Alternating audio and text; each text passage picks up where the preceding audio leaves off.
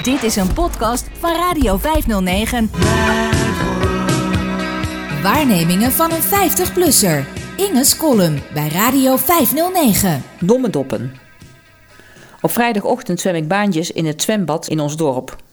Mijn hond gaat natuurlijk mee, al zwemt hij niet. Ik leg hem vast aan de bar in de koffieruimte bij de ingang van het zwembad en geef hem een kluifje. Als ik na ruim een uur weer in zijn blikveld verschijn, is mijn hond natuurlijk blij en springt hoog tegen me op, vier poten van de grond. Dit tafereel werd laatst gezien door het vaste clubje dames dat ochtends tegelijk met mij in het zwembad is.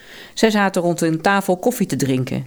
Ik hoorde een van hen vertederd zeggen: Nou weet je waarom je doppen spaart. In mijn hoofd ging direct een alarm af.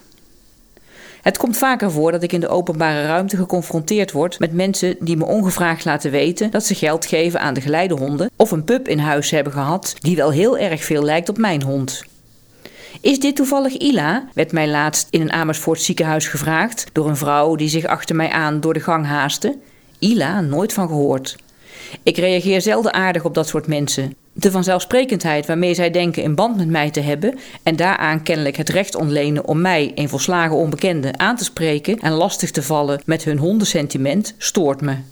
Ik heb niets met deze mensen gemeen. Het zijn vooral hondendwepers.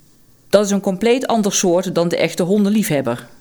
Die laatste weet wat hem of haar te doen staat en laat je gewoon met rust. Maar de dweper smelt weg bij de aanblik van elke hond en heeft het enorm getroffen met zichzelf omdat ze, het zijn meestal vrouwen, moet ik helaas melden, aan de goede kant staat en geld over heeft voor zielige en schattige dieren. Dit soort mensen wordt boos als je je hond in het openbaar stevig aanpakt, zonder ook maar iets te weten van de hond in kwestie en zonder enig begrip te hebben van het soort werk dat een geleidehond doet en de frustraties en misverstanden die dat soms met zich meebrengt. Maar het ergste zijn toch wel de mensen die het D-woord laten vallen. Bij het woord doppen slaan bij mij de stoppen door. Ik moet daarop reageren, iets uitleggen, rechtzetten, bepleiten. Ik verander in een fractie van een seconde in een soort anti-doppendominee. Het maakt me niet uit of mijn publiek wel luistert en me begrijpt. Ik draaf er gewoon door met mijn preek. Er is geen houden aan. Zo ook in de koffieruimte van het zwembad.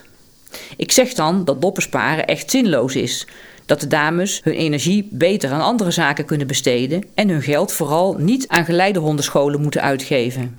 Ik redeneer dat een fonds dat geld heeft om zoveel tranentrekkende, melodramatische en misleidende reclamecampagnes te maken om mensen geld uit de zak te kloppen over mijn rug, echt wel zonder de 1500 euro kan die die domme dopperspaarderij jaarlijks schijnt op te leveren.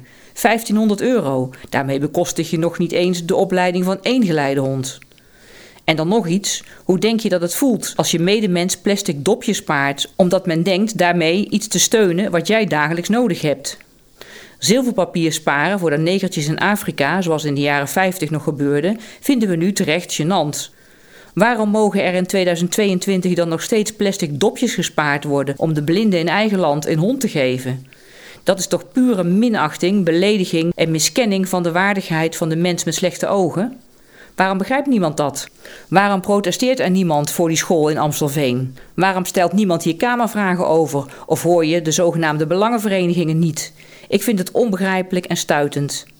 Ik wil dat mijn hond gewoon door de overheid betaald wordt van mijn en jullie belastinggeld. Ik wil dat die doelbewust vanuit Amstelveen warm gehouden zieligdoenerij met schattige pups en onware informatie over honden die door verkeersdrukte lijden stopt.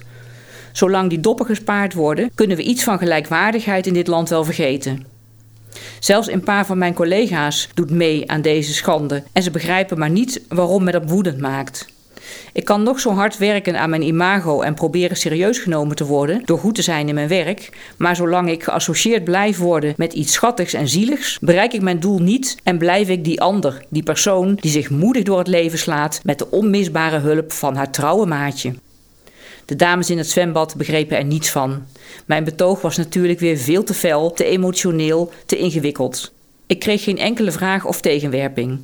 Alsof ik er niet bij stond, zei een van mijn toehoorders aarzelend tegen haar buurvrouw: Nou, ik ga er toch maar gewoon mee door. Er is nog een lange weg te gaan. Een goed